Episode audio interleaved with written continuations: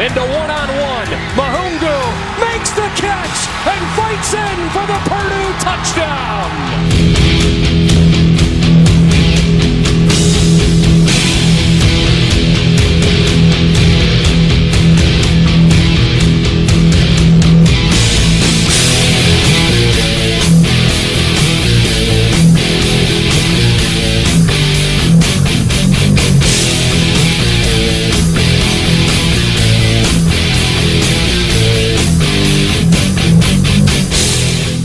Tous et bienvenue pour euh, cette nouvelle émission euh, consacrée à l'actualité du collège football en partenariat avec le site euh, The Blue Pennant avec la toute dernière ligne droite de cette saison 2018, un retour notamment sur les demi-finales de playoff et les retrouvailles qui s'amorcent entre Alabama et Clemson. On s'intéressera également au bowl majeur avec la dernière réussie d'Urban Meyer, la surprise Texas et bien d'autres choses. les quelques news également de ces derniers jours avec notamment la suite du coaching carousel, tout cela en compagnie du rédacteur et fondateur du site The Blue Pennant, Morgan Lagré. Salut Morgan. Salut Yellow, bonjour à tous. Et alors Morgan qui nous fait l'amitié d'être avec nous alors que dans quelques heures à peine il sera dans l'avion direction Santa Clara pour, pour couvrir cette finale nationale inédite. C'est vraiment, euh, je pense que c'est ma quatrième finale, c'est mon troisième Alabama Clemson. Tout le monde le connaît, on l'appelle Gagan, je crois d'ailleurs. Euh, et tu vas retrouver ton sosie d'ailleurs, tu, tu l'avais pas vu l'année dernière. Écoute, euh, je vais essayer de faire quelque chose d'exceptionnel cette année. Ah là, il faut je, que je, je, dis rien. fais une vidéo avec Hunter and Pro. Je, je dis rien. bon, très bien. Trade de teasing, on peut enchaîner dès à présent parce que je t'ai dit, il y a quand même un, un petit programme. Un dernier match euh, à disputer au cours de cette campagne de ball, c'est forcément la grande finale. Mais il y a eu beaucoup, beaucoup, beaucoup de rencontres, euh, notamment ces derniers jours, notamment au cours du jour de l'an. On vous souhaite d'ailleurs une très bonne année, d'ailleurs je l'ai pas dit. Bonne année. Je l'ai souhaité dans une autre émission, mais bonne année à toi Morgan et bonne année à, à, nos nombreux auditeurs. Et puis on peut désormais enchaîner tout de suite par les demi-finales de playoffs qui se sont euh, disputées le 29 décembre dernier, en commençant notamment par la confrontation entre Clemson et Notre-Dame.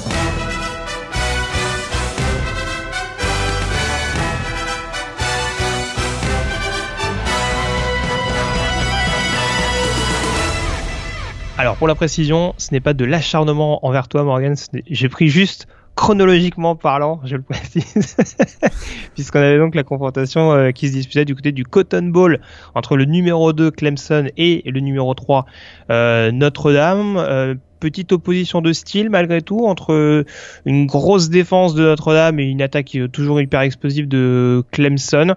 Manifestement, de ce qu'on en a vu, ça a quand même tourné à l'avantage des Tigers, Morgan, avec notamment un, une première mi-temps où Clemson s'est euh, faciliter la tâche. Il y avait déjà 23 à 3 à la pause en faveur des joueurs de, de Dabo Sweeney. Ouais, et finalement, les Fighting Irish ont cru euh, 15 minutes à peu près, hein, le temps que Trevor Lawrence euh, se mette en route et trouve le bon rythme avec ses receveurs. Hein. On a vu en le deuxième carton un trois passes de touchdown qui ont vraiment réduit à néant les espoirs de, Notre-Dame. Et euh, voilà, il y avait vraiment une, classe d'écart entre, entre les deux équipes, très clairement. Hein, les Tigers, c'était athlétique, bien plus athlétique que l'équipe de, Notre-Dame. Et euh, finalement, voilà, ils les Fighting Irish ont sombré dès que l'attaque explosive de Clemson s'est mis en route. Avec 20 points consécutifs, donc euh, avant la mi-temps, euh, 20 à 3. Et euh, voilà, c'est vrai que ça a pas si mal démarré. Hein. C'est vrai qu'ils ont euh, Notre-Dame semblait assez bien en place. Et puis il y a eu un fumble hein, de Yann Book qui a, cassé un peu le momentum. Alors ça faisait 3-3 après un quart temps, mais on a vu hein, tout de suite dès que Clemson s'est mis à accélérer et a notamment profité de la blessure euh, de, de, des deux défenseurs. Il y avait Okwara et Julian Love, hein, le, cornerback. Leur blessure a quand même fait mal, je trouve. Ça a déstabilisé la défense de Notre-Dame, mais la, grande force de Clemson, c'est d'en avoir profité en marquant ces trois touchdowns en deuxième quart-temps. On est d'accord. Et puis un, un, des tournants aussi, à, mon sens, c'est aussi ce euh, fumble perdu par par, Dar par Darion Kendrick, pardon, sur le retour de coup de pied. Il me semble que le score est à, est à 3-3 à ce moment-là. On est en premier quart. Alors je dis pas que tout aurait changé derrière, mais euh, c'est un fumble recouvert par Notre-Dame qui finalement est annulé parce mmh. qu'il y a une partie du ballon euh, qui touche la, la, la ligne de touche. Encore une fois, ça aurait peut-être pas tout conditionné, mais on aurait pu être clairement sur un momentum de Notre-Dame. Après, c'est sûr que vu l'écart qui est apparu, ça paraît quand même un petit peu. Euh, voilà, sur la distance, ça aurait peut-être été un petit peu compliqué. Tu parlais de Trevor Lawrence, tu as quand même mentionné également le, fumble de Ian Book. Comment tu as trouvé le quarterback de Notre-Dame plus globalement euh, On sait que depuis sa titularisation, il était assez solide. Qu'est-ce qui a pêché selon toi sur cette rencontre-là euh, pour lui? Bah, c'est sûr qu'il n'a pas été aidé, je trouve, par une attaque au sol hein, qui a été bien contenue. Euh, on voit Dexter Williams finir avec 54 yards. C'est vrai que sa grande force était aussi de bénéficier du soutien des, running backs. Euh, on n'a pas vu Jafar Armstrong non plus. Résultat, il s'est retrouvé un peu exposé. Puis euh, voilà, on va pas se cacher hein, face à la défense et notamment le front fort hein, de Clemson. Ben, il, a souffert. Très clairement, il, a souffert. On a vu qu'il a peut-être été limité euh, dans sa lecture de jeu, mais les, multiples schémas aussi de la, défense des Tigers, euh, bah pour lui, il n'avait pas vu un tel niveau hein, de toute la saison, il ne faut pas l'oublier. Euh, peut-être la seule fois où il aurait pu voir ce type de défense, c'était face à Michigan, mais il n'a pas joué puisque c'était Brandon Winbush à l'époque. Donc voilà, pour lui, c'était aussi une grande première. Résultat, il n'a pas été, il a pas été mauvais, mais très clairement, il n'a pas, il n'a pas été décisif. Et dans un match comme ça, il faut absolument lever son niveau de jeu. Et de l'autre côté, un Trevor Lawrence, lui, euh, il l'a fait avec, euh, avec ses, notamment en trouvant Justin euh, Ross avec deux touchdowns absolument superbes. C'est clair. Et alors, juste pour compléter un petit peu ça, c'est vrai que Notre-Dame avait aussi, à mon sens, l'habitude de beaucoup s'appuyer sur ses tight euh, Colmette, euh, Alizema, quand on va dire que ça ça comment dire ça bouchonnait un petit peu sur les extérieurs là et c'est vrai que on en parle pas souvent mais il y a souvent des playmakers dont on parle très peu dans cette défense de Clemson. Et il y a eu, selon moi, un très bon match, notamment d'Azaya Simpson, mm. Simmons, pardon, euh, qui sera peut-être un match-up clé à voir en fin d'émission. Mais euh, c'est vrai que c'est cette espèce de joueur un peu hybride linebacker safety qui est capable d'être précieux sur le jeu au sol, mais aussi sur la couverture, qui a un gabarit vraiment imposant. Et là, sur les quelques fois où euh, Yann Book pouvait se reposer justement sur, euh, on va dire, le, centre du terrain, euh, sur des tracés intermédiaires sur ces Thaïlandais, et bah, on avait un Simmons qui veillait au grain, et ça a aussi permis, à mon sens, à cette équipe de Clemson de bien verrouiller au niveau du jeu à la passe quand Yann Book arrivait à, à, trouver justement à lancer des, des, ballons parce que mine de rien malgré la, la bonne O-line générale de Notre-Dame il y a quand même 6 sacs sur ce match-là en faveur de Clemson euh, dont deux pour Austin Bryan qui est pourtant pas le, le principal defensive end de cette équipe. Donc c'est sûr que voilà ça faisait beaucoup de entre les blessures défensives dont tu parlais et ce manque de solutions, ce manque d'alternance offensivement, ça a rapidement été un petit peu compliqué pour, euh, pour Notre-Dame. J'ai trouvé aussi que défensivement, euh, on avait une escouade qui était un peu fatiguée. Est-ce que c'était émotionnellement que l'équipe était fatiguée ou, euh, l'accumulation des matchs? Mais on a vu un Aloy Gilman aussi qui est sorti sur blessure. On a vu un Tevon Connect 14 plaquages dans ce match, mais qui a baissé le rythme à, un moment. Et d'ailleurs, je trouve que voilà, sa baisse de, rythme a permis notamment à Travis Etienne de marquer son, son, touchdown de 62 yards qui vraiment a, a scellé le sort du match. Voilà, donc de, dans, dans l'ensemble aussi défensivement, on a vu que athlétiquement ils n'ont pas tenu le, ils ont pas tenu le, le choc face à face à l'armada Clemson. Ouais, et alors Travis Etienne, c'est quasiment euh, c'est un big play par match. Hein. Ouais. Il a été... ça commence à devenir la norme maintenant. C'est au minimum un gros big play il a été quand même assez bien contenu, je trouve, pendant une bonne partie de la rencontre. Il n'a pas pesé sur le match comme euh, je m'attendais, mais c'est sûr que voilà, lui, hein, c'est dès qu'il y a un, espace euh, disponible dans le sur la, sur la ligne de scrimmage, et boum, là, il en profite tout de suite. Et ce sera d'ailleurs un des éléments, à mon avis, face à Alabama qui sera très important. C'est sûr. On en parle justement du Crimson Tide puisque quelques heures plus tard, du côté de l'Orange Bowl de Miami, se retrouvaient euh, le Crimson Tide et euh, les Oklahoma Sooners, Alabama numéro 1 et Oklahoma numéro 4. On en parlait en preview, duel notamment entre les deux premiers du vote du Expand Trophy le lauréat Kyler Murray contre son premier poursuivant euh, Tua Tagovailoa. Euh, là encore, alors le score paraît un peu plus serré qu'il n'y paraît ça a quand même été assez facile pour Alabama qui a rapidement mené 28 à 0 pour finalement s'imposer 45 à 34. Bah voilà, premier snap, hein, passe de Tua Tagovailoa pour euh, Devonta Smith, boum 50 yards. non, on avait l'habitude. Le ton était donné. Voilà, tout de suite c'est parti. Et derrière, ils ont enchaîné 4 touchdowns consécutifs. Euh, Damian Harris, Henry Ruggs, Damian Harris une deuxième fois et euh, Joshua Jacobs qui a démoli littéralement Robert Barnes, le safety, pour, pour porter le score à 28-0 après 17 minutes C'était littéralement mission impossible ensuite pour Oklahoma. Alors c'est vrai qu'ils ont eu un léger réveil, notamment avec le touchdown donc de très, très sermon. Ils sont revenus à 31-10 à la mi-temps. Ils sont revenus même à 31-20, hein, euh, notamment suite à une passe de Kyler Murray pour euh, Charleston Rambo. Mais dès le drive suivant, on voit vraiment qu'Alabama, dès qu'il se reconcentre un peu, boum, ça fait mal. Sur le drive suivant, donc à 31-20, il y a une passe de Tua Tagovailoa pour Devonta Smith, ça porte le score à 38-20. Voilà, c'est sûr que ça a été euh, un, début de match en fanfare pour Alabama et derrière, ils ont capitalisé un peu là-dessus, ils ont géré vraiment le score et euh, ils n'ont pas été si, finalement tant que ça en danger, même si euh, à la fin ça fait 45-34.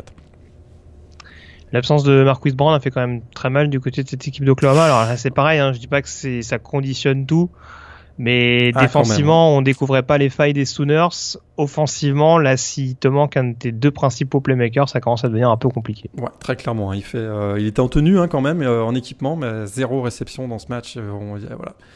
Sidi Lamb a fait un peu, a essayé de compenser, un 8 réceptions, 109 yards, un touchdown, mais, mais très clairement avec cette, cette cible de moins pour Kyler Murray, ça devenait compliqué. Pourtant, euh, j'ai trouvé qu'il il a, il a, quand même été après, après, le 28-0, il a été quand même continué d'être agressif sur le, mhm. sur le backfield défensif et on sentait que voilà, un Charleston Rambo, ben, c'est un joueur qui a pas beaucoup joué cette, cette saison et très clairement, il manquait absolument euh, Marquise Hollywood Brown. C'est ça.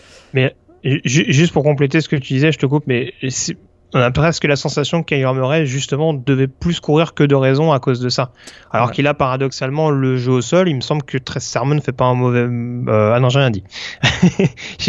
il marque un TD au sol, pardon, sur la White Cat, mais euh, sur la White Cat, mais on a senti qu'il avait plus besoin de courir que de raison, alors que c'est vrai que d'habitude il avait, il pouvait justement s'appuyer euh, sur Brooks et Sermon ou plus globalement sur la ligne offensive, qu'il a quand même beaucoup souffert, notamment en début de match où, où Murray a pris, a rapidement pris des sacs.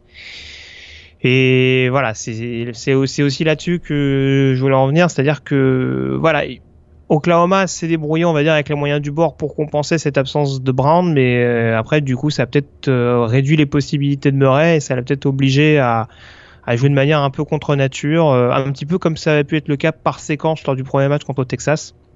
Ouais, et euh, c'est sûr qu'il a c'est sûr qu'il a sonné cette euh, cette rébellion à un moment donné. Il a permis à Oklahoma de de revenir dans le match parce que honnêtement à 28-0 on s'est demandé euh, jusqu'où ça pouvait aller hein, parce que voilà y a, ils prennent 31 points en première mi-temps. alors peut-être qu'Alabama gère après mais on aurait très bien pu avoir un 70 ou euh, voilà, enfin un score un petit peu comme euh, ils avaient mis contre Michi euh, c'était combien le Alabama Michigan State? Il n'y a pas eu un 55-0, une histoire comme ça? Je me rappelle même. oui, ça avait fait non pas 55, ça, mais ça avait fait. Oui, je suis un peu sévère.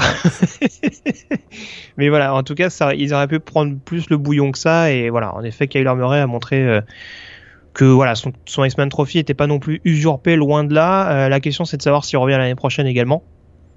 Euh, il me semble pas avoir eu la certitude que c'était le cas. pour l'instant, il n'y a pas d'annonce, mais a priori, hein, mm. c'est sûr qu'ayant signé son contrat avec les Athletics d'Oakland dans, dans, le baseball majeur, euh, ça lui laisse pas beaucoup d'opportunités de, de, revenir. Je sais pas contractuellement d'ailleurs ce que ça impliquerait si euh, il devait revenir euh, au niveau collège. Euh, je pense que ce sera pas une option d'ailleurs. Ce sera plutôt soit la draft NFL, soit le, soit le baseball à mon avis. Mm. Je pense, euh, je pense aussi. Ouais. Et puis Tagovailoa qui avait été pas mal euh, décrié contre Georgia et qui là se remet dans le bon sens. Alors encore une fois, c'est pas la meilleure défense qu'il affronte en face. D'ailleurs, ça je l'ai pas dit, mais honnêtement, Oklahoma qui a déjà des problèmes défensifs, euh, il me semble avoir vu qu'ils avaient utilisé que 12 joueurs. Ouais. ouais.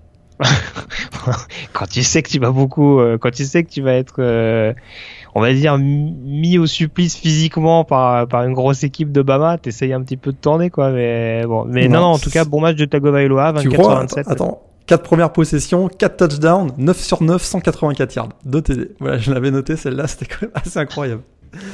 4 premières possessions, 4 TD. Boum. Ouais, ouais, non, mais voilà. C'est, on, est revenu dans les standards de Tagovailoa, alors, euh, Bon, on a, on a eu la preuve qu'on est capable de le faire déjouer, mais en tout cas là, euh, on avait des enfin il y avait des interrogations en plus de par son état physique. Globalement, euh, rien à signaler sur ce match contre Oklahoma. Il a repris les, les, les, bonnes habitudes de la saison régulière. Tout à fait. Et puis ce qui a fait très très mal aussi, c'est l'efficacité hein, d'Alabama sur les troisième downs, un 7 sur 10. Euh, il y a eu plusieurs drives où on avait l'impression qu'Oklahoma pouvait vraiment basculer, se redonner un peu de momentum, et à chaque fois, il réussissait le, le, la troisième tentative. Ça, ça a donné beaucoup, beaucoup d'élan et de momentum à Alabama. Puis derrière, on a vu un, jeu au sol encore très solide. Joshua Jacobs qui a été vraiment une, pas la révélation parce qu'on l'avait vu au cours de la saison, mais qui a vraiment pesé sur cette rencontre avec presque 100 yards au sol et 4 réceptions, 60 yards d'un TD. Vraiment euh, une équipe super complète et qui arrive avec euh, vraiment le plein de confiance pour la finale. On est d'accord. Et puis, euh, alors ça, je l'ai, l'ai pas dit pour Clemson avec l'absence de Dexter Lawrence. On aura peut-être l'occasion d'en parler. Mais faut aussi rappeler qu'il manquait Deontay Brown, le garde d'Alabama, garde titulaire. suspendu d'ailleurs par le Crimson Tide pour une violation interne, c'est ça? Euh, ouais, exactement. Et on va en reparler d'ailleurs de cette absence tout à l'heure, à mon avis. Ouais. voilà. apparemment, les deux ne voulaient pas jouer, donc euh, ils mettent toutes leurs chances de leur côté. Mais euh, bon, c'était quand même à, signaler, c'est qu'on arrive comme d'habitude à trouver des solutions du côté euh, d'Alabama. on a fait le tour sur ces demi-finales de playoff. On, on, peut désormais faire un petit détour par les breaking news avant d'aborder les autres rencontres et notamment les bowls majeurs.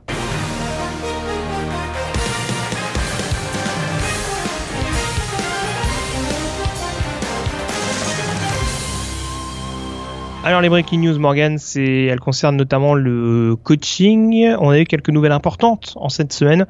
Et la première, elle concerne Mark Rich, euh, démissionnaire et néo-retraité. Ouais. Euh, et quitte Miami après hein. seulement, euh, c'est ça, après seulement deux saisons. Est-ce que c'est surprenant pour toi? Et alors, juste pour compléter l'information, on a donc appris que c'était Manny Diaz, son coordinateur défensif, qui prenait la suite. Ça aussi, c'est un peu du déjà vu. Volteface, alors qu'il était sur le point de rejoindre euh, Temple. ah bah il avait signé avec Temple même. Voilà. Alors donc double question. Est-ce que cette décision de Mark Rich est étonnante pour toi? Et euh, est-ce que Miami a raison de miser sur Manny Diaz? Surprenant, euh, c'est plus le, timing, je dirais. C'est assez voilà fin fin décembre début janvier. Je suis un peu surpris. Après, c'est sûr qu'il ça fait quand même une vingtaine. On rappelle qu'ils ont pris une petite fessée contre Wisconsin. Ouais, et puis ça, exactement. Et puis ça, ça a joué à mon avis parce que euh, d'abord il y avait, je pense qu'il y avait déjà une saison 2018 qui était pas au niveau des attentes et ça, ça a joué à mon avis sur le moral un peu de Mark Richt. On a vu qu'au Early Signing Day, il s'était fait déplumer par euh, Florida. Euh, on se demande, poser des questions sur l'engagement vraiment de Mark Richt. Derrière, il y a la raclée pris face à Viscondine. Ça commence à faire beaucoup, ça grognait finalement, il a peut-être euh, jeté un peu l'éponge, euh, notre ami Marc Richt, pensant que voilà, presque à la soixantaine, il se dit bah, c'est maintenant euh, presque terminé pour moi. Derrière, quand même, belle, je trouve, belle gestion du côté de, la direction athlétique de Miami, parce qu'en moins de 12 heures, ils ont été récupérés Manny Diaz, qui était quand même, je trouve, voilà, c'est le, je crois que c'est le fils d'un ancien maire de la ville d'ailleurs, de Miami, si je me trompe pas, Manny Diaz, donc vraiment l'enfant chéri du, coin. Et ça, ça, ça, a beaucoup joué. Il a aussi été quand même à, euh, celui qui a créé euh, la turnover chain, hein, donc du côté de, Miami. Donc, puis voilà, il a vraiment transformé la défense. Je trouve que c'est un bon choix quand même. Euh, très bien connecté avec les lycées, notamment de, de, la Floride. Donc je trouve que c'est un bon choix. Ça fait mal pour Temple, hein, qui, qui s'est. qui s'est déjà fait. Il s'est fait un peu rouler dans la farine. Ouais, parce qu'il s'est fait piquer Geoff Collins, qui est parti du côté de Georgia Tech. ils ont mis la main sur Manny Diaz et deux semaines après, il s'en va à Miami. Donc ça, c'est un peu dur. C'est sûr. Pour chercher le, nouveau coordinateur défensif à la mode. Parce qu'apparemment, c'est un peu la, tradition euh, sur place. C'est vrai que Miami a l'habitude d'aller chercher des coachs de Temple, puisque tu te souviens qu'ils avaient été chercher Al Golden quand même. ah, il était à Temple, ça m'avait échappé, ouais. Ça m'avait échappé pas un bon souvenir hein, pour les Hurricanes. oui, non, non, Al Golden, non. À part, à part la cravate, à, part la cravate à part la cravate jaune et verte absolument affreuse, euh, non, on se rappelle pas grand chose de d'Al Golden. Il portait pas très bien, il portait pas très très bien son, en l'occurrence euh, du côté de Coral Gables. Euh, donc voilà, ça c'est pour les nouvelles concernant Miami. Et puis l'autre grosse nouvelle, c'est du côté de Houston. Euh, Houston qui a donc viré Major Applewhite, son head coach, hein, euh, qui, on le rappelle, a eu une fin de saison très compliquée. Euh, les Cougars qui ont d'ailleurs été étriés par Army. Euh, on rappelle qu'Army c'est donc l'équipe qui ne fait que courir. Hein. Et ils leur ont mis 70 à 14, je crois, du, score. Alors donc départ d'Applewhite là également après deux saisons lui qui avait remplacé Tom Herman à l'époque. Et alors ce qui est étonnant, c'est de voir que son remplaçant n'est autre que Dana Holgorsen, head coach de West Virginia. Alors comment on explique le départ d'un coach d'une bonne équipe de conférence Big 12 vers une équipe solide de conférence à AC. Ouais. Alors la principale raison, elle est niveau contractuel. On sait que ça fait, pratiquement deux ans que Daniel Gorsen demandait une renégociation, enfin voulait faire une renégociation de contrat avec donc une prolongation et une augmentation de salaire annuel. C'était toujours refusé par euh, West Virginia. Euh, ça a fini par le voilà créer une tension euh, au sein de la au sein du coaching staff. Finalement, voilà cette année, il était encore, je crois, c'était sa dernière année de contrat.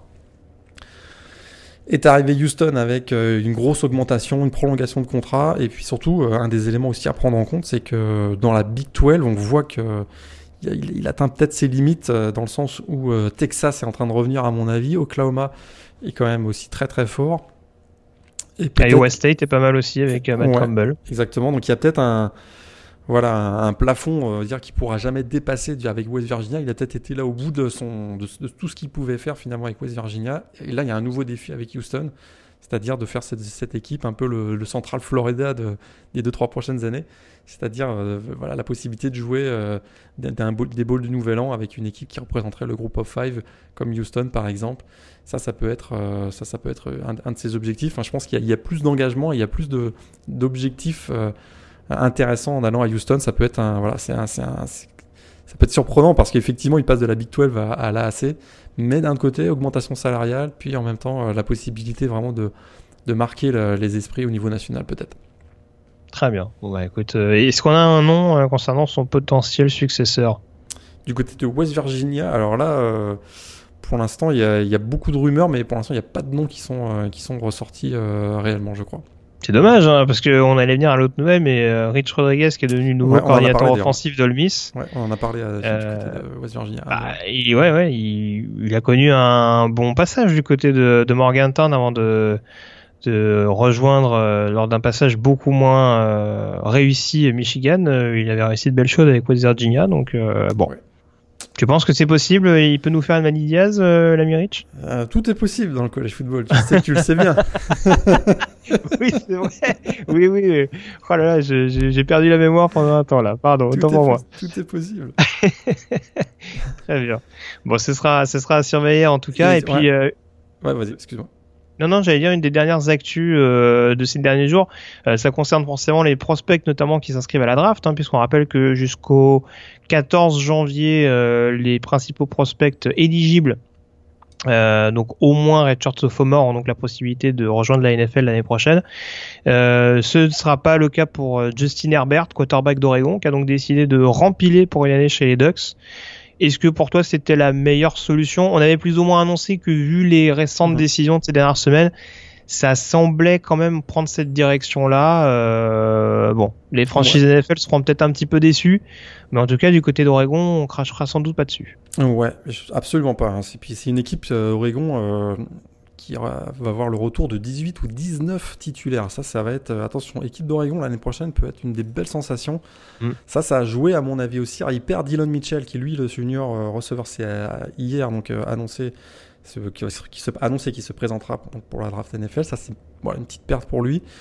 mais très clairement, il était un excellent quarterback avec un gros upside absolument, c'est certain. Mais il manquait encore un peu d'expérience. À mon avis, une troisième année comme titulaire euh, avec une équipe euh, très expérimentée autour de, lui, peut faire de lui un, potentiel euh, top 5 de la prochaine draft. C'est sûr que la prochaine draft 2020, il y aura Tua Tagovailoa, a priori, qui sera dans le top 5 aussi. voilà, mais je trouve que c'est une bonne décision et enfin un joueur qui prend son temps avant de faire le saut, dans la NFL. Je trouve ça quand même assez intéressant. D'accord. Il y a un autre joueur qui reste en college football. Moi, je sais que j'avais noté, alors c'est pas officiel, mais Mac Wilson notamment qui sera susceptible de revenir à Alabama notamment pour gagner le, trophée de meilleur linebacker l'année prochaine. Donc euh, ça c'est une bonne nouvelle également pour euh, Alabama. Euh, qui on le sait va a priori perdre l'ensemble de ses linemen défensifs. Alors c'est conditionné au départ ou pas de Quinn Williams. Euh, C'est pas dit non plus que Raekwon Davis parte en marque parce qu'il est encore il est encore junior et il peut avoir envie de remplir. Mais en tout cas du côté du poste de linebacker, c'est clairement l'un des atouts majeurs, un des tout meilleurs joueurs défensifs de, Nick Saban. Tout à fait. Puis on devrait, euh, a priori, voir euh, l'année prochaine Hunter Renfro encore pour euh, côté de Clemson. Bah non, arrête. arrête, c'est pas drôle. non, il, va finir par aller en NFL. Bah là, c'est sa dernière année. Là, donc, bah oui, quand même. Et une petite, ouais, Vas-y, Non, non, il va jouer, il va, il va partir en NFL l'année prochaine, a priori. Ah, J'avais peur qu'il trouve une dérogation. J'avais peur qu'il appelle JT Barrett. je vais lui pour poser la question. Je, vais lui demander, je vais lui poser la question euh, samedi, tiens. si, si. Il va appeler JT Barrett Non, non, pas JT Barrett. S'il si, euh, va faire une demande de waiver pour euh, une, une, bah, une 38e saison dans la. Oh, le mais non. Ouais, parce qu'au final, il va vraiment finir chauve. Hein. Faut se méfier, hein, Ouais. faire attention. Exact. Et sinon, j'avais noté un truc, euh, une nouvelle assez surprenante. Demarco Murray, l'ancien euh, Oui. running back de Dallas, et le, va devenir le coach des running backs à Arizona avec euh, Kevin Sumlin. Ouais. Ça, c'est J'ai vu passer tu l'avais ça. passé ouais, aussi, hein, c'est petite, ouais. euh, en moins d'un- puis non, parce que je pense qu'il a pris, il a pris sa retraite en 2017, si je me, si je me trompe pas. Tout Donc, à euh, fait, l'année dernière. ouais. C'est assez, assez rapide comme, euh, comme transition, je trouve. Ouais, écoute, on verra, on verra ce que ça va donner. euh, pourquoi pas hein, Ça peut être. Ça, mais je sais que oui, il y avait plusieurs rumeurs. euh, ouais. Enfin, je, sais que le coaching, ça l'intéressait depuis quand même un, un petit moment. Et puis, c'est- Euh, il a des qualités, il a des défauts, mais il était quand même assez intelligent dans son jeu, donc euh, je me dis que ça peut être, ça peut ne pas être une mauvaise solution pour Et, ouais. et une des- de ses grandes qualités, c'est que c'est un ancien euh, joueur du lycée de Bishop Gorman à Las Vegas qui, produit énormément de superstars euh, NFL et ça, ça pour Arizona, ça peut être un pipeline assez intéressant. À noter. D'accord, très bien. Petit point euh, recrutement au Ouais. passage. Ça marche. On a fait en tout cas sur ces principales news. On s'intéresse désormais aux bowls majeurs et aux enseignements des autres bowls.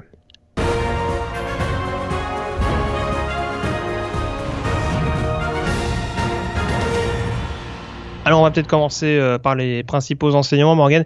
Juste faire un petit topo, notamment parce que je sais que tu l'as sous les yeux sur euh, le bilan des différentes conférences. Alors euh, on sait que moralement c'est la Sunbelt qui a vraiment marqué les esprits, mais comptablement, Bah, quelle équipe se détache du haut et euh, quelle équipe justement a vraiment déçu Ouais. Alors la conférence qui finit en tête, c'est la conférence USA, 4 victoires, 2 défaites, devant la Mountain West et la Sunbelt, bien sûr, 3-2. Et cette, cette année, euh, grosse parité, hein, parce que, écoute, euh, la Big 12 est à 4-3, la Big 10 à 5-4, et derrière, euh, la CC et la SEC à 5-5, et la Pac 12, même la Pac 12 qui avait été minable l'an dernier avec 1-8, finit à 3-4. Donc euh, vraiment, cette Ouais. année, c'est une grosse parité, et seule la MAC, hein, finalement, euh, termine avec un 1-5. Ça, c'est pas terrible. Ouais, je sais pas qui avait gagné pour la Mac, c'était Ohio, non? C'était. Attends, pour la MAC, qui a gagné pour la MAC euh, Je crois que c'est Ohio qui avait battu euh, San Diego San Diego- State. Ouais, qui- oui, oui, qui leur avait mis une, une belle pilée d'ailleurs. Oui. Une petite pilée, ouais, on est d'accord. Absolument. Très bien. Bon, heureusement que heureusement qu'ils sont là pour pour sauver l'honneur, mais oui, c'est pas mal. Alors après, c'est vrai que bon, on le dit, on le répète, c'est vrai qu'il y a beaucoup de balls qui ont peut-être aussi, aussi été conditionnés par l'absence de de certains joueurs stars, parce que ça s'est peut-être encore plus ressenti, j'ai la sensation cette année que les années précédentes. Mais euh, voilà, en tout cas, c'est bien d'avoir aussi une, une première division universitaire assez équilibrée et euh, de de, c'est ce ce que dénote en tout cas ces ces, euh, ces résultats, ces bilans euh, globaux. Alors un enseignement que j'avais noté, Morgan, peut-être avant que tu nous donnes euh, un, un des tiens, euh, j'avais quand même mis en avant les quarterbacks, notamment les, les futurs prospects vedettes de la draft. Euh, on sait qu'on s'était beaucoup intéressé notamment à la prestation de Josh Allen l'année dernière lors de son bowl avec euh, Wyoming, son dernier match Mhm. euh, sous le maillot des Cowboys. Là, il y a quelques joueurs qui se sont annoncés et qui ont bien fini. C'est le cas de Daniel Jones avec Duke lors de la large victoire des, euh, des Blue Devils contre Temple dans l'Independence Bowl, donc victoire 56 à 27 avec 5, passes de touchdown à la clé pour le, pour le quarterback de Duke. Et puis euh, également peut-être Jared Steedham du côté d'Auburn. Euh, lors de la petite fessée euh, des Tigers face à Purdue euh, dans le Music City Bowl, 63 à 14 en faveur des Tigers et euh, 5 touchdowns à la passe également pour, pour Jared Steedham. Euh, donc ce seront quand même deux prospects à surveiller avec des qualités, des défauts. Je pense notamment aux blessures pour, pour, Daniel, pour Daniel Jones. Pardon. Euh, on sait que c'est un joueur qui reste relativement fragile et qui n'a pas forcément eu une énorme production non plus durant ces années du côté de Durham. Mais euh, voilà, je, je, tenais à le mettre en avant parce que euh, voilà, c'est des joueurs qui se placent et qui montrent ce qu'ils sont capables de faire, donc c'est pas inintéressant euh, dans l'optique de la suite. Est-ce que tu avais autre chose, Morgan? Cette année, euh, bon, c'est sûr que ce qui a marqué cette année, la saison des Bowls, je trouve, bah, effectivement, tu en as un peu parlé, il y a eu deux grosses raclées. Hein. Auburn, Purdue 63-7 et Army Houston 70-14.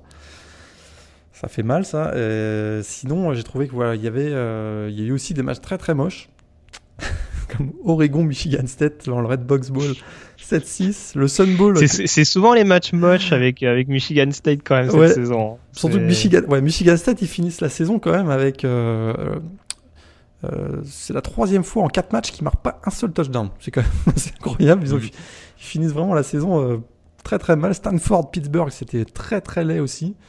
Le Sun Bowl, ça se finit. Ils ont pas plus- joué en même temps en plus les deux. Ça hein. se passait exactement en même temps. Oh putain la séance sieste quoi. Exactement. et ça finit euh, vraiment de manière hideuse avec un touchdown de Cameron Scarlett euh, sur un, un fumble de Keji Costello à l'entrée de, la end zone. Il récupère le ballon un peu de manière miraculeuse. Ils s'en sortent 14-13 alors que Pittsburgh a complètement dominé tout le match. Donc il y a eu des matchs assez laids. Il y a même eu un match tellement laid que peut- c'est peut-être le, le match que je retiens le plus. C'est le Cheez It Bowl entre TCU et California. C'était quand même assez extraordinaire parce qu'il y a eu 9 interceptions dans le match. C'était vraiment une blague. Ça a fini à 17 en prolongation. Il y a eu tellement d'erreurs que ça en devenait drôle.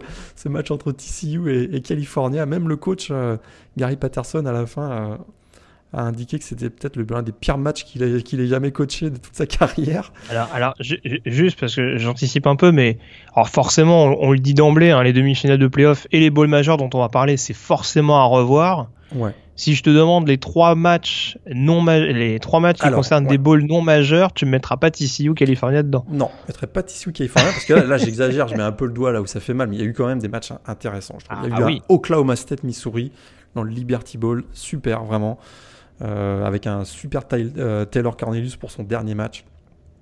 Ah, J'ai beaucoup aimé le Washington State Iowa State personnellement, le Ouais. l'Alamo Bowl qui, comme souvent, nous a offert une confrontation accrochée et euh, en rebondissement. Tout à fait, euh, complètement d'accord avec toi, avec un super Gardner Minshew encore, ça s'est joué à la fin. Gardner Minshew d'ailleurs qui bat le record de, de la conférence Pac-12 pour le nombre de, de yards en carrière, si je me trompe pas. Euh, et puis, euh, qu'est-ce que j'ai noté aussi? Le Military Bowl, c'était sympa aussi. Cincinnati, Virginia Tech, alors il pleuvait, c'était horrible, mais il y a eu un, un beau, beau suspense, on va dire, entre, les- entre les deux équipes. Ça se termine vraiment juste à la fin. Et Cincinnati qui termine avec un bilan de 11-2, voilà, une fiche de 11-2. Et c'est la troisième fois seulement en 131 ans d'histoire que Cincinnati réussit ça. Donc il y a eu aussi des matchs qui étaient vraiment intéressants. Indiscutablement. Oui, oui, il y a eu des matchs accrochés. hein. Il y, a- un petit Baylor Vanderbilt qui était pas, Ouais, qui qui était était pas, mauvais entre deux équipes qui restent euh, moyennes dans leur conférence, mais voilà, qui, qui gagnent à être connus, on va dire. Et puis euh, pour ceux qui s'intéressent également au prospect de Kentucky, le, le match entre les Wildcats et Penn State n'était pas inintéressant lors du Exact. Citrus Bowl. Un super Benny Snell aussi, euh, 2 TD et 144 yards. On a vu un Josh Allen aussi qui était euh, en feu, le linebacker. Et on a vu le dernier match de Tracy McSorley, vraiment un match typique de Tra- Tracy McSorley. Il a fini blessé à un moment donné, on disait qu'il avait le pied cassé, mais en fait, il est revenu sur le terrain, il a réussi à ramener son équipe. Il a couru à cloche-pied en sautant par-dessus un défenseur, en faisant un salto. Enfin voilà, c'est du. Tracy McSorley dans le texte. Exactement. Mais fou. Tout, ça, tout, tout ça les yeux bandés en plus, c'est ça qui est, un peu- Absolument. qui est encore plus impressionnant. Et il lançait du bras gauche. Oui, exactement. Et euh, non, et puis alors ça c'est pas pour le coup, c'est pas un résultat, pas forcément un match à voir, mais euh, grosse grosse performance, c'est peut-être un joueur à surveiller également dans l'optique de la draft. Euh, Trevion Williams qui a encore été énorme Ouf. avec Texas A&M contre euh, contre NC State. Alors on sait que la défense de NC State cette année sur des matchs importants, elle s'est un peu cherchée, Ouais. mais là là, ils ont pris Là, 400 euh, yards ouais. au sol. Ils ont pris 400 Et yards voilà. au sol et 236 pour euh, Kevin Williams, effectivement. c'est ça. Kellen Mond, il a même pas eu besoin de forcer son talent sur ce match-là, donc euh, bon, c'était pour la pour la petite précision, mais c'est pas forcément un match à, à revoir absolument. Euh, on enchaîne à présent sur les bowls majeurs. Alors là, il y avait quelques rencontres à suivre. On va peut-être commencer quand même par celle qui a été le plus à sens unique. Et assez étrangement, c'est euh, le pas. Pitch Bowl entre Florida et Michigan, euh, qui a clairement bah, déçu en tout cas de concernant le niveau des, des Wolverines. On l'avait annoncé en preview, Morgan, notamment de par les absences du côté de Michigan, qu'il y aurait un ascendant du côté de Florida Mhm. On a quand même eu euh, très clairement une différence de motivation à mon sens, notamment en deuxième mi-temps, entre une équipe de Florida qui était pleinement appliquée et une équipe de Michigan qui a complètement lâché le morceau. Ouais, complètement lâché ce morceau et ça fait deuxième désillusion en consécutif pour les Wolverines parce qu'ils avaient déjà pris un 62-39 contre Ohio State pour finir la saison régulière. Là, ils reprennent un 41-15 face à Florida et encore une fois, hein, la, la défense a été incapable de stopper le jeu de course adverse. Euh, Florida finit avec 257 yards. L'absence de Devin Bush a fait mal, hein, le meilleur plaqueur de l'équipe, ça c'est certain. On avait noté qu'il y avait plusieurs, euh, absents. Alors du coup, on a vu euh, le sophomore euh, John, Josh Ross qui a, pris le relais, mais ça n'a pas été suffisant. Et encore une fois, j'ai trouvé qu'on a vu les limites hein, du système de jeu de Jim Marbo. C'est vrai qu'il y avait Karen Higdon qui était absent, mais la ligne offensive était encore en difficulté. 5 sacs accordés chez Patterson, peu convaincant. Voilà, tu l'as bien expliqué, il y avait, on sentait qu'il y avait un peu d'énergie, alors que pourtant Jim Marbo, en conférence de presse quelques jours auparavant, avait dit que son équipe voulait absolument euh, gommer la défaite face à lourde défaite face à Ohio State. C'est pas du tout ce qu'on a vu. On a vu une équipe de Florida euh, plutôt euh, séduisante, j'ai trouvé moi.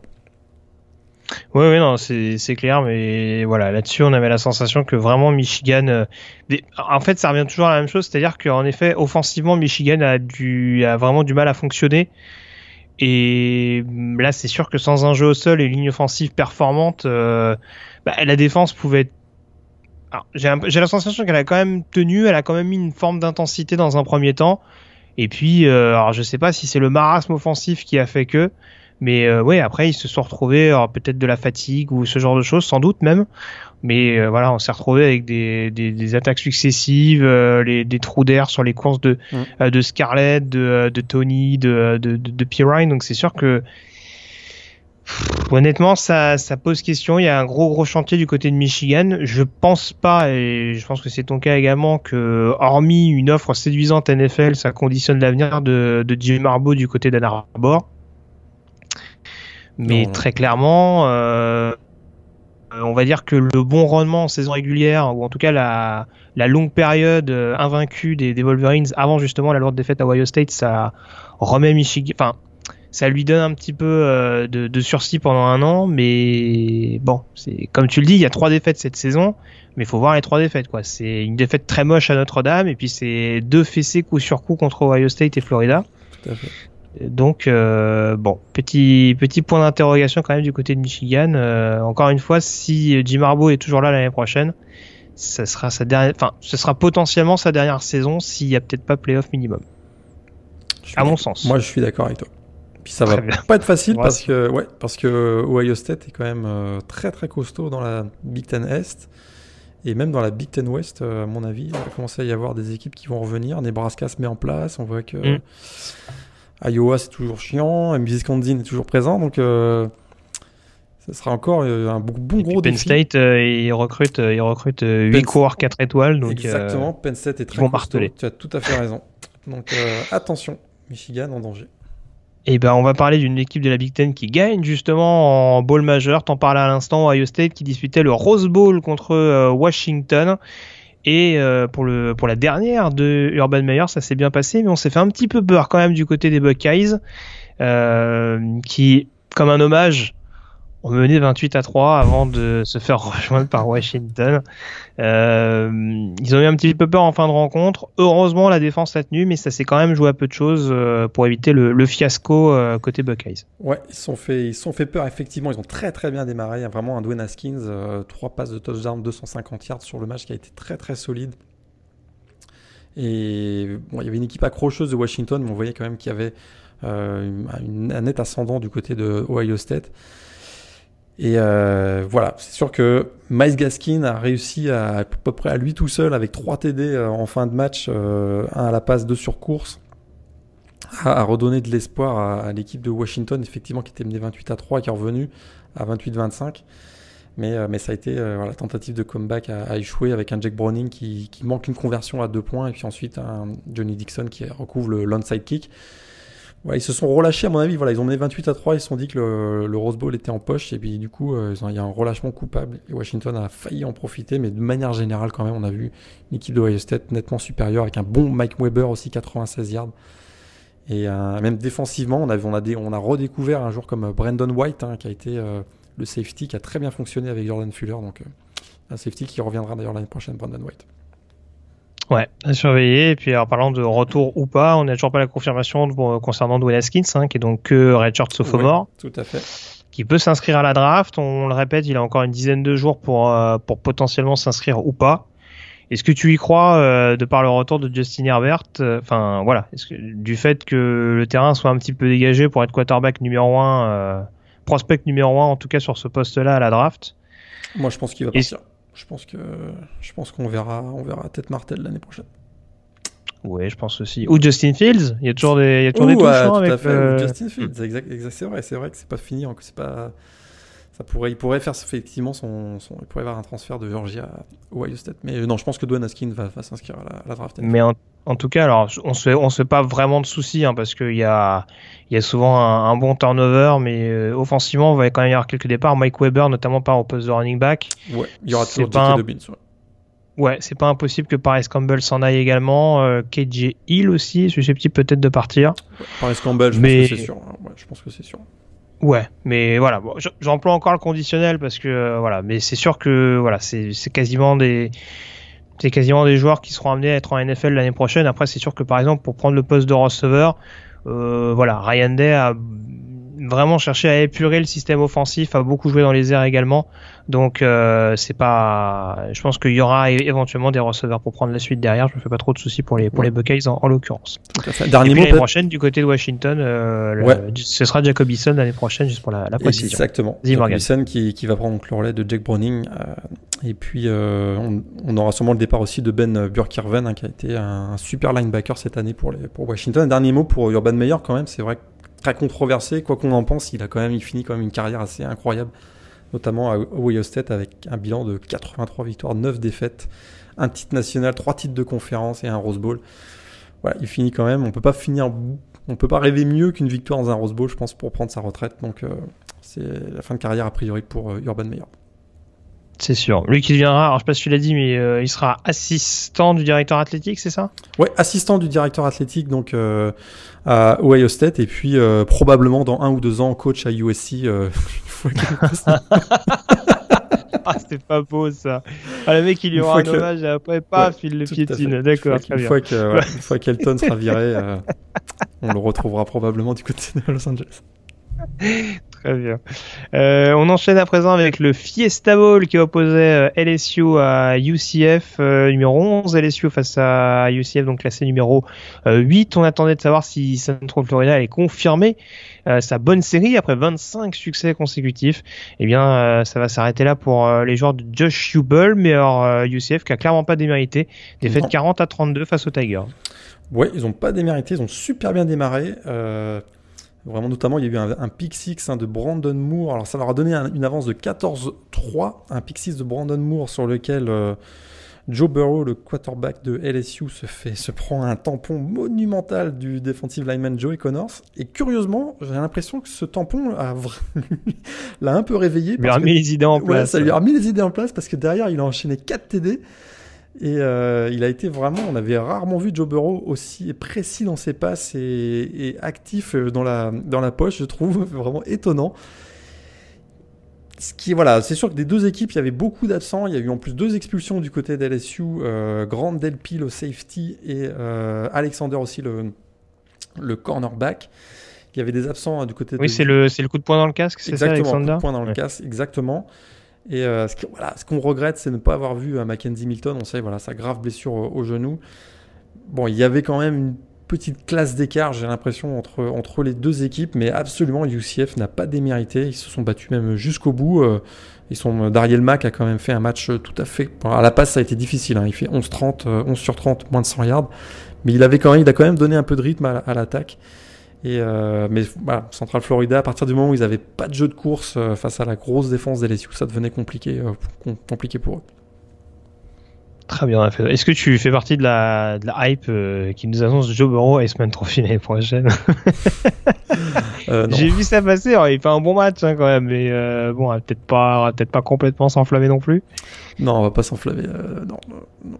Très bien. Bon, tu me rassures, ça. J'ai pas, j'ai pas loupé un épisode euh, mais, ouais. temps. Quoi. Mais c'est sûr que sur la fin de saison, on a vu en tout cas que la connexion avec Justin Jefferson a très bien fonctionné. Et ça pourrait être, un, ça pourrait être intéressant de côté de LSU, qui enfin pourrait retrouver un, un jeu aérien euh, potable depuis les années ouais. Odell Beckham et Jarvis euh, Landry. Quoi. Tout à fait. Et je suis persuadé que Jamar Chase et euh, Tyrese Marshall, notamment l'année prochaine, vont avoir un impact un peu plus important ouais. au niveau de ce jeu aérien. Certain. Donc, euh, ça peut en effet euh, rendre cette équipe de, extrêmement dangereuse, euh, on va dire, des, deux points de vue offensifs. Euh, et puis on termine avec le dernier bowl, le Sugar Bowl en l'occurrence, qui opposait Georgia numéro 5 à Texas numéro 15. Alors on l'avait annoncé en preview, ça paraissait un petit peu déséquilibré sur le papier avec notamment un avantage pour pour Georgia, eh bien que nenni, les Longhorns qui s'impose, victoire 28 à 21 en l'occurrence avec un Sam Ellinger qui a pris les a repris les, les commandes, on dira, a, rejoué mode patron pour permettre à, à Texas de s'imposer. Exact. Et tout a commencé, euh, d'ailleurs, tout a basculé du côté de Texas quand la mascotte des Longhorns, Bevo, s'en est pris à celle des Bulldogs. Mauvais présage pour les Dogs, hein, vraiment une, attaque en règle sur la sideline, le pauvre Hugo. Faut, dire, que c'était très équilibré sur le papier. Entre un taureau et un bulldog, je pense que je mise forcément sur le chien. en tout cas, le pauvre. Un taureau, c'est une vache. Enfin, c'est une. Oui, c'est une. Ouais, voilà, pardon. C'est pas vraiment un taureau, mais. Euh, un bœuf longhorn, exactement. Oui, voilà, pardon. En tout cas, un bœuf à longue. Ouais. Et c'est vrai qu'à partir de ce moment-là, on a tout de suite compris que ça allait être difficile pour Georgia. non, blague, à, part, ce qui a vraiment surpris, c'est. Euh, euh, il y a eu un peu de suffisance, à mon avis, d'équipe de Georgia. Ils se sont un peu présentés comme des touristes. Ils, étaient un peu mal préparés, je pense. Ils ont passé euh, tout leur samedi à, chambrer Notre-Dame, qui prenait une raclée sur Twitter, qui prenait une raclée face à Clemson. Ben là, on a vu des plaquages manqués, des assignations approximatives, un manque d'intensité. vraiment, c'était très étonnant, euh, pas du tout, euh, ça collait pas du tout à l'image qu'on a du programme de Georgia et euh, un jeu, un jeu au sol inexistant. Hein. On n'a quasiment pas vu d'André Swift qui finit avec tout 12 yards en 8 courses. Et voilà, il se trouve qu'ils n'étaient pas du tout préparés pour faire face à, la. En tout cas, à la défense super agressive et qui, était très solide, très robuste de Texas. Et vraiment, Texas a joué le, a joué le jeu euh, jusqu'au bout. Il remporte donc 10 victoires cette année. C'est la première fois depuis 2009. Et effectivement, tu l'as dit, Sam Henninger en mode patron. Encore une fois, 3 touchdowns euh, au sol. Et voilà, on a vu du Texas exactement comme on avait vu face à Oklahoma, moins les petites erreurs euh, qu'on avait vues face à défensive qu'on avait vu face à Oklahoma. Donc vraiment un match, un match à mon avis signature et référence pour Tom Herman du côté de Texas. Et ça, c'est peut-être enfin, on va pouvoir dire, on va pouvoir le dire, Texas is back. Ouais, ouais, c'est sûr, mais c'est vrai qu'il y a des, il y a de nouveau ce, ce culot vraiment du côté de, de Texas qu'on n'a pas eu depuis longtemps. Je pense à cette, euh, c'est cette quatrième, c'est ça, quatrième goal notamment où, euh, où Ellinger euh, se retrouve un peu à zigzaguer entre les défenseurs de Georgia et va quand même chercher le touchdown c'est vrai que là très clairement on avait euh, on avait un peu on, avait l'envie l'intensité dont tu parlais. Et c'est vrai que mine de rien euh, si on prend le Michigan euh, Florida on était peut-être un petit peu dans la même configuration. Un peu. Même si bon voilà là ça a été un match un poil plus accroché mais en l'occurrence ça se termine à 28-21 alors que Texas a quand même fait, fait le trou assez vite dans cette rencontre. tout à fait. C'était 28-7 si je me trompe pas. Voilà. Donc, Bon, et match, un petit, mot sur Jack Fromm, hein. c'est peut-être son, son, plus mauvais match dans les grands matchs, on va dire. Euh, lui qui avait l'habitude de, d'être vraiment extrêmement efficace dans les, dans les grandes performances, que ce soit en playoff l'année dernière ou en, en finale de la SEC cette année. Là, ça a été plus difficile. Euh, bon, il finit avec trois touchdowns quand même, mais deux en toute fin de match euh, dans le bon, presque le garbage time. Donc, je trouvais qu'il avait été il a eu de la difficulté à trouver Terry Godwin, Michael Hardman. On n'a pas du tout vu Isaac Nota qu'on avait beaucoup vu en fin de saison, le Titan donc des Bulldogs. Petite déception pour euh, notre ami euh, Jack Fromm. Bah, une nouvelle année universitaire, ça lui fera pas de mal. Exact. On a fait le tour en tout cas sur ces balls majeurs et les enseignements des autres balls. On peut désormais s'intéresser, faire un focus tout particulier sur la finale nationale. La preview, c'est tout de suite.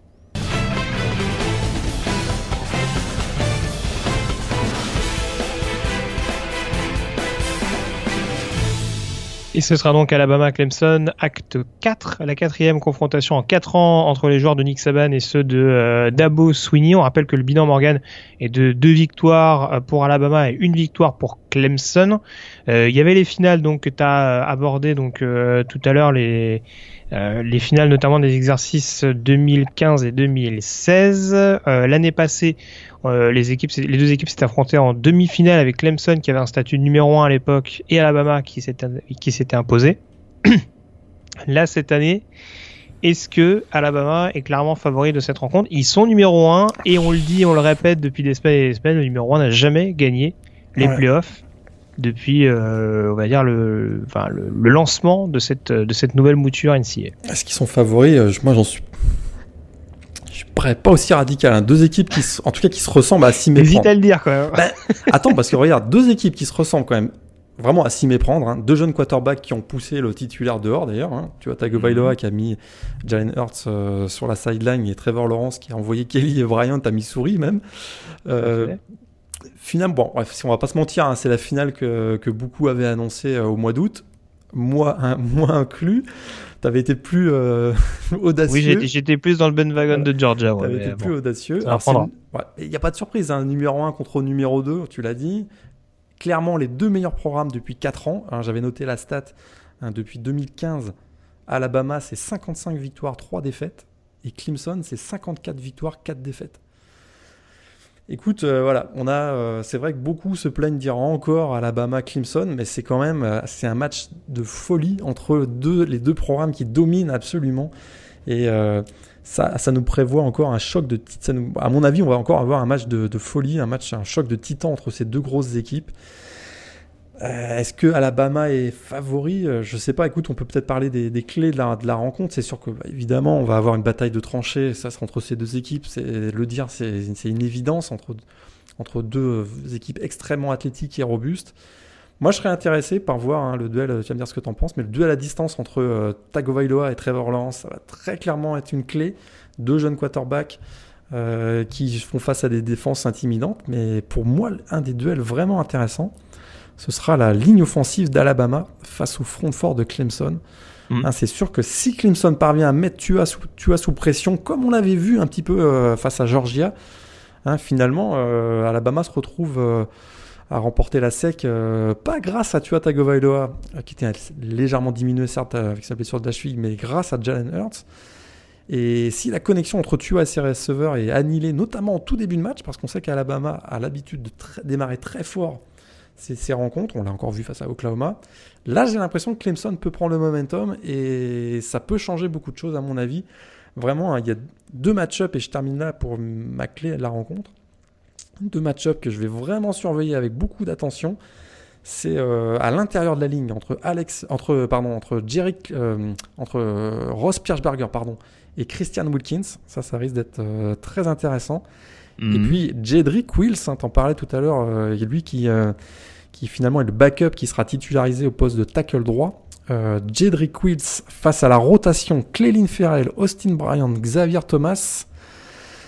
À mon avis, il n'a pas vu ça. Euh, bon, c'est sûr qu'à l'entraînement, il voit des bons pass rushers, mais pas du niveau de ceux-là, euh, de Clayton Ferrell, Austin Bryant et Xavier euh, Thomas. Et ça, ça pourrait mettre beaucoup de pression sur toi, Tagovailoa. Et je trouve que c'est. En tout cas, il y, a beaucoup de clés de match, mais moi, je retiendrai particulièrement celle-ci.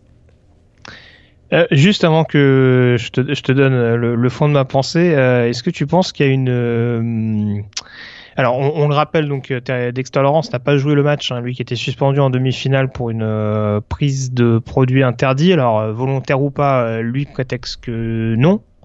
Il y a deux autres joueurs d'ailleurs. Il y a deux autres joueurs qui sont dans, son cas aussi. Tout à fait. Mais en tout cas, c'est le seul titulaire qui fait partie de ces joueurs suspendus. Mhm. Alors, il me semble que son statut pour la finale est plus qu'incertain. Il jouera pas la finale. Voilà. De toute façon, à moins qu'il soit blanchi de manière. Non, jouera pas la finale de manière miraculeuse, il ne sera pas présent. Ça peut être un énorme facteur selon toi ou ça change pas spécialement la donne? En tout cas, contre Notre-Dame, ça n'a pas changé, euh, ça a pas changé la donne. C'est vrai qu'on a vu euh, Albert Huggins, un, énorme euh, défensif tackle, vraiment qui, est très volumineux, a tenu le choc face à Notre-Dame. Il tourne aussi avec Niles Pinkney. Voilà, c'est sûr qu'eux, ils n'ont pas joué de manière régulière. Là, ils vont, ils vont taper du gros face à, face à Alabama, mais, mais bon, j'ai trouvé que ça, écoute, ça, ça, compense quand même beaucoup avec, un, avec des defensive ends qui sont aussi très très costauds. Hein. Sur Clelin Ferren, c'est plus un pass rusher, mais on voit des joueurs comme Austin Bryant, Xavier Thomas, j'en parlais tout à l'heure, ou même Justin Foster qu'on a vu face à, Notre-Dame, qui sont des joueurs qui peuvent vraiment glisser même au poste de defensive tackle.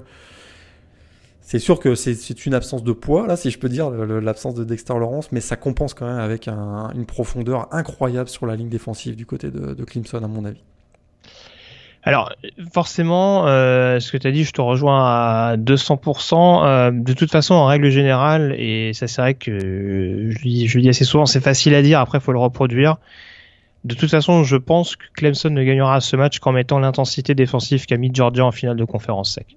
Tout à fait. Ils ont, ils ont des, ils ont, ils ont les playmakers que tu as cités euh, défensivement.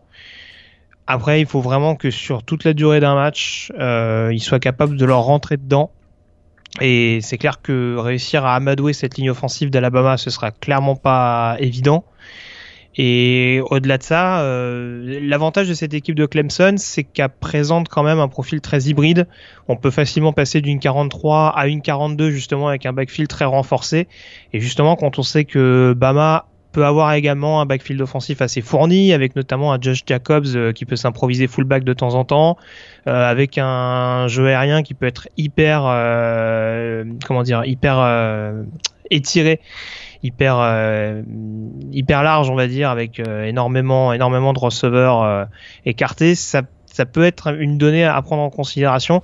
Et alors, je te rejoins totalement. Pour moi, le front seven, c'est important. Et je parlais tout à l'heure d'Isaiah Simmons. Je pense que son match-up avec Smith, qui est souvent une soupape de mhm. sécurité pour Tagovailoa, va être important. Mais je surveillerai également le backfield défensif. Et alors, Trayvon Mullen a du talent. Est-ce qu'il sera capable de bien museler Jerry Judy? J'en suis pas sûr. Et surtout, est-ce que du côté de Clemson, on aura la rapidité euh, la réactivité pour réussir à surveiller euh, les feux follets au poste de receveur que, peuvent, que peuvent être des, des Jalen Weddle notamment ou euh, j'ai oublié son nom bien entendu. Henry Ruggs. Henry Ruggs bah ouais. c'est ça merci. Voilà. Ça je suis déjà un peu plus sceptique mais en tout cas ça va être clairement une donnée à prendre en considération. Et il va falloir que la défense de Clemson soit parfaite. On sait que là le match contre Notre-Dame c'est c'est un bon, euh, ça, sert de bon test, mais ce sera clairement pas ce qu'ils vont affronter euh, contre Alabama. Et on l'a dit et répété cette année, il y a eu des tests un petit peu compliqués, je pense notamment au match contre Texas A&M, mais ils n'ont pas eu non plus une énorme adversité au niveau de la conférence ACC. Et c'est aussi pour ça que là, la défense va devoir élever son niveau de jeu. Si la défense arrive à élever son niveau de jeu, offensivement, je pense que Clemson peut enquiquiner cette défense d'Alabama. Moi, vraiment, je bon dans ton sens, je pense que ça va être. Puis on sait que le, slogan hein, sur les réseaux sociaux de Clemson, c'est all-in. Et je crois que là, ils vont devoir jouer all-in sur, euh, sur, le front sur le front fort. Il va falloir tout donner, mettre énormément de pression, quitte à, à, exposer un petit peu plus le backfield défensif. Je reprends un peu ce que tu disais à l'instant. Mhm. Parce que c'est vrai, c'est vrai qu'Isaiah Simmons a été très solide, notamment face à Notre-Dame et aussi en fin de saison. On l'a aussi noté parfois dans l'émission au cours de l'année que des joueurs comme Kavon Wallace, comme A.J. Terrell étaient un peu parfois trop agressifs et se laissaient un peu euh, entraîner ou voilà, se faisait même, même, burner. On l'avait vu sur, euh, face, à, face à South Carolina en fin de saison. Mhm. Et d'un côté, je pense que Dabo Suna est conscient de ça. Ces, defensive backs ne pourront pas tenir le rythme de, des Jalen euh, Waddle, des euh, Jerry Jody, etc. Donc finalement, euh, plutôt que de croiser les doigts et se dire ils vont faire leur match, le match de leur vie, ils vont super bien couvrir ces, ces fantastiques receveurs, à mon avis, c'est une des seules façons de s'en sortir, c'est comme on le disait tout à l'heure, mettre énormément de pression sur le, sur le, backfield offensif euh, d'Alabama, quitte à prendre des risques démesurés. Mais à mon avis, c'est la seule chance qu'ils ont de, de, remporter ce match pour se donner du momentum, parce qu'offensivement, ça va fonctionner. Et euh, c'est pour cette raison qu'à mon avis, je serais, on n'aura pas un match du genre 13-10. Ce sera, ça va être, euh, ça va être, à mon avis, un. Ah, attention, on rappelle que le dernier score que tu nous annonçais sur Alabama Clemson, c'était le score de la finale. Attention, Morgan. On en parlera tout à l'heure. Il y, a des gens qui peuvent nous écouter, euh, notamment en Amérique du Nord, qui sont prêts à faire leur pari. Tout à fait. Ils sont suspendus à tes lèvres, sache-le. Non mais voilà, en tout cas, ce que j'allais dire, c'est aussi que Dexter Lawrence, euh, voilà, son absence, elle a aussi permis, et tu le disais, euh, de tester différents defensive tackles, les Huggins, les, les Pinksney, etc. Et justement, avec Xavier Thomas, qui est capable justement d'apporter de la rotation, il peut clairement y avoir 7, 8 joueurs capables de se relayer, euh, d'être justement capable de, avec des schémas agressifs, qui est parfaitement capable de mettre en place Brent Venables, de mettre en difficulté euh, Alabama et de secouer un petit peu Tagovailoa et alors je, je, vais pas je vais pas encourager le fait de jouer Dorty mais en tout cas on sait que c'est un joueur qui est sujet aux blessures. Donc je pense que du côté de Clemson on va pas se gêner pour euh, dans les règles on va dire, le secouer un petit peu et, tester un petit peu son état de forme, on va dire. Donc euh, je pense qu'en effet, comme toi, ce sera peut-être, euh, faudra sans doute jouer beaucoup de beaucoup de pass rush, euh, jouer extrêmement agressif, parce que sinon ça peut être une très longue une très longue soirée euh, quand on sait que toi Tagovailoa a pas besoin non plus d'énormément de temps pour euh, pour transpercer une défense sur du jeu profond. Et puis l'autre clé, si tu me permets juste de faire la transition, parce qu'on parle beaucoup du match-up attaque d'Alabama, défense de Clemson. Euh, forcément, de l'autre côté, il y aura quand même des éléments à surveiller. Première finale nationale pour Trevor Lawrence. Forcément, vous me direz, il est freshman, mais en tout cas, il y a, il y a une expérience qui joue en sa défaveur sur ce match-là par rapport à Tagovailoa qui, qui était un facteur décisif l'année dernière. Et euh, Travis Etienne également, qui malgré tout le talent qu'il a, a jamais joué encore à ce niveau-là. Donc euh, ça va être des éléments à surveiller contre, contre une équipe d'Obama qui est habituée à jouer la finale quasiment tous les ans. Enfin même tous les ans d'ailleurs ces dernières années.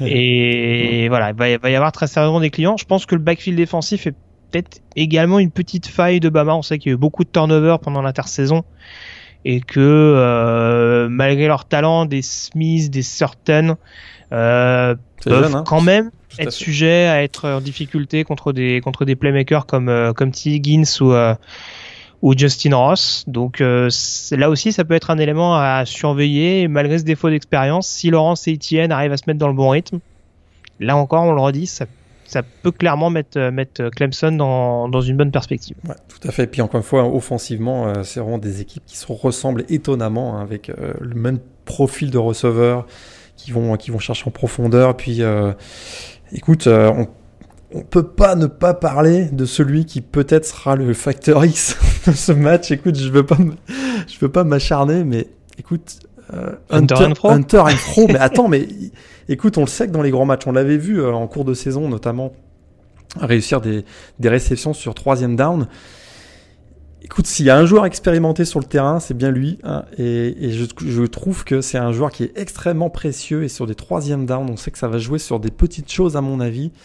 Euh, ils ont ce receveur euh, de possession du côté de Clemson que peut-être on n'a pas du côté d'Alabama. On a, un Earth Smith qui joue un peu ce rôle-là dans son rôle de tight end. Mais les Jerry Jody, les Devonta, les Devonta Smith, les Jalen Waddle sont plutôt des joueurs de profondeur sur les côtés. C'est vrai, Henry Ruggs peut venir dans le trafic, mais un joueur comme euh, Hunter Fro est tellement précieux, tellement expérimenté que j'en vois. Je, écoute, je, je, vois que s'il peut encore être un des facteurs X de cette rencontre. En tout cas, il va avoir un beau match-up contre Chaim Carter. On se rappelle que son duel il y a deux ans avec Tony Brown avait été assez excitant à voir. C'est même d'ailleurs l'action décisive sur le, sur le touchdown victorieux de Clemson.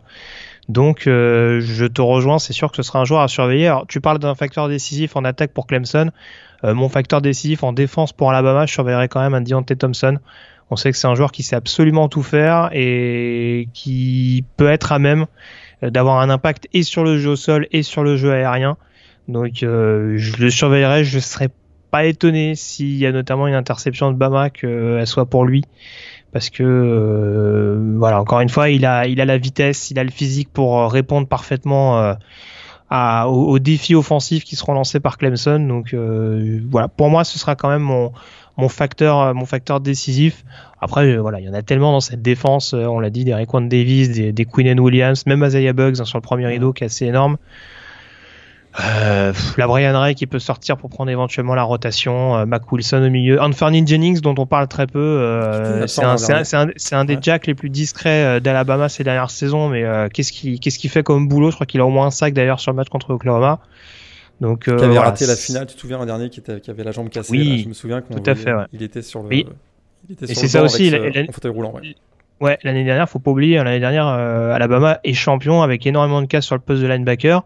Alors là, il faudra voir, je crois qu'il y a Christian Miller qui est blessé aux ischio notamment. Mais ça reste costaud quand même. Hein. Dylan Moses, oui, oui, oui, ça reste... Jennings, Mac Wilson, c'est costaud quand même. On est d'accord, mais ça fait un outside linebacker en moins quand même. En son absence, ça peut faire un outside linebacker en moins, donc après, il faudra trouver d'autres solutions. Euh, bon, alors après, après, c'est vrai qu'on joue aussi beaucoup de 33 du côté de Bama avec justement ce backfield renforcé et, euh, et ce système un peu nickel.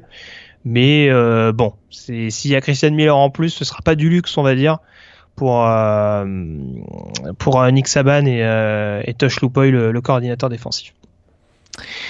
On peut se lancer dès à présent sur les pronostics, Morgan? Allez, on y va. Alors attention, l'équipe qui gagne et le score. Alors, donc, donc je, pré alors je précise parce que d'emblée, je veux pas te mettre mal.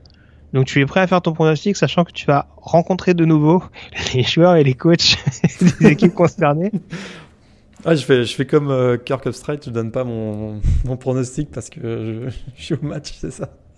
Ouais, attends. ah bah, oh, je savais pas, je savais pas que c'était une de ses habitudes. Très bien. Alors, donc, du coup, Alabama ou Clemson? Alabama. donc, tu nous as vendu du rêve pendant 10 minutes pour nous dire Alabama. Oh, c'est moche. Alabama. Le score? Je vais dire 35 à 34. Avec une conversion à deux points la dernière seconde. peut-être, peut-être une histoire comme ça. 35-34 pour, euh, pour Alabama. Euh, on n'a pas parlé des équipes spéciales, mais euh, surveillez quand même les kickers. Il me semble que Bulova c'est un peu moins mauvais que, que, les kickers de ces dernières années. Et puis Josh Josh Greg Hugel pardon, a pas loupé un field goal, je crois, contre contre Notre-Dame. Donc c'est peut-être à Ouais, à surveiller. Je, je suis pas sûr qu'il y, a, y a un match-up hyper favorable comme ça a pu être le, le cas a priori l'année dernière avec Blankenship. Ouais, au niveau des punters euh, du côté de Alabama, on est peut-être un peu euh, supérieur du côté de Clemson. Ça, ça pourrait. On sait que la bataille du, de la possession va être aussi importante. Donc, euh, c'est sûr que si Trevor Lawrence il commence dans ses 10 yards à chaque fois, ça peut être compliqué. Ouais. Ça peut être compliqué aussi. Ouais. On est d'accord. Et on n'a pas parlé des retours de coups de pied également. Euh, bon, je pense que ça s'équivaut quand même un petit peu. Euh, on aura qui? On aura Jacobs et de toute façon, je le dis parce que je suis sur le dossier. Euh, il y aura un article euh, concernant le, un, article détaillé sur les face à face poste par poste entre les deux formations. Ouais. Donc euh, voilà, mais sur l'équipe spéciale, ça s'équivaut également à peu près. De toute façon, voilà, il y a tellement de playmakers, notamment au poste de running back et de receveur du côté de Clemson, que il y a, il y a de quoi également. Même si on a vu que Kendrick des fois pouvait, pouvait relâcher quelques ballons un petit peu dangereux sera peut-être à surveiller cette sécurité de ballon en l'occurrence dans, dans, ce secteur. Donc 35-34 pour toi 35, pour Bama. 34 pour moi pour Bama. Hmm. Hmm. Alors, écoute, j'y vais quand même avec Bama. Euh, je dirais peut-être 31-28. Okay. Hmm. 31-28 pour Bama, mais euh, avec également peut-être un touchdown euh, à la dernière minute pour le Clemson Tide. Ah bah, de toute façon, entre ces deux équipes, on sait que ça va se terminer dans la dernière minute. Allez, comme, comme d'habitude. Hein. C'est rarement, alors, en finale, en tout cas, c'est rarement des fessées. On sait que l'année dernière, il y avait quand même une classe d'écart entre les deux euh, sur la demi-finale qu'ils ont joué. Ouais. Mais euh, bon, là, en l'occurrence, je dirais 31 à 28 en faveur du, du Crimson Tide. En tout cas, on a fait le tour. Euh, on vous donne rendez-vous donc euh, a priori la semaine prochaine, ou en tout cas dans les prochains ouais. jours, pour débriefer ouais. cette finale. Et on vous rappelle euh, que donc Morgan, il sera dans quelques heures du côté de dans la banlieue de Santa Clara pour vous, vous faire vivre au mieux cet événement. Tout à fait. Euh, je sais pas si tu veux en dire plus, Morgan, d'ailleurs, sur la couverture de, de cette finale nationale. Euh, bah, à partir de vendredi, donc je serai à donc vendredi matin, je serai à San José, donc ça se passe le, les, les, médias, donc l'accueil des médias se passe à San José, le stade de Santa Clara, c'est à 10 minutes à peu près de San José en Californie. Donc dès samedi, il y aura les médias Days. Là sur les réseaux sociaux, vous pourrez me suivre. Je, vais, je mettrai quelques vidéos en direct, puis je ferai un résumé des déclarations importantes, des événements importants sur le site. Puis j'essaierai de faire un maximum de vidéos aussi euh, dimanche, puis au stade euh, lundi également. Euh, enfin, quelques petites présentations, puis des articles, on a parlé tout à l'heure. Euh, les face à face, il y aura les joueurs clés, les, les, clés du match. Je ferai un article sur les stars du, match. On parlera des coachs, un petit article également sur le stade. Donc euh, voilà, tout ça à partir de vendredi. Très bien. Bah, écoute, euh, on a hâte et puis on, suivra avec grande attention donc euh, ce, cette couverture donc du, du Alabama Clemson euh, quatrième du nom et puis euh, on parle beaucoup de la finale donc FBS qui se dispute donc lundi. Alors par contre heure française c'est quoi? C'est 1h 2h du matin? C'est 2h du matin en France. 2h du matin heure française. Ouais, J'avais un petit trou de mémoire là-dessus. Par contre, ce que j'allais dire, donc ce samedi, donc le 5 janvier à 18h heure française, cette fois-ci du côté de Frisco dans le Texas, on aura donc la finale de 1AA, la finale de deuxième division universitaire, avec North Dakota State qui remet sa couronne en jeu, l'équipe numéro 1 au pays, le Alabama de deuxième division, euh, qui affronte Eastern Washington, euh, numéro 3 euh, au pays, attaque aérienne de feu aussi. Voilà. C'est un peu le Clemson de, de ouais. bah, ce serait plutôt. Pas été champion récemment, mais ouais. bon. Euh... Écoute, ça ressemble plutôt à Alabama Texas Tech, hein, je dirais. ah oui, c'est vrai, autant pour moi. Oui, oui, c'est vrai. Donc euh, voilà, donc ce sera samedi à 18h pour pour ceux qui veulent le suivre. Euh, sera notamment diffusé par par ESPN. Euh, en tout cas, merci Morgan d'avoir été en ma compagnie et puis bah amuse-toi bien du côté de du côté de la Californie. Merci beaucoup. Et on se retrouve pour, euh, la euh, semaine prochaine. cinquième. c'est- la cinquième ou quatrième année que The Blue Pennant couvre C'est la l'événement quatrième, quatrième sur place, ouais. Quatrième année. Ah, c'est le Ohio State Oregon qu'on n'avait pas couvert. Ouais, celui-là on l'avait pas fait. Bah oui, et ni Clemson ni Alabama, on va pas se faire chier non plus. Ah bah là, non. Très bien. Parfait. Amuse-toi bien donc, et puis nous on se retrouve dans quelques jours pour une nouvelle émission consacrée à l'actualité du college football. N'hésitez pas à vous refaire euh, en vidéo les balls dont on a parlé tout au long de cette émission, les meilleurs si possible.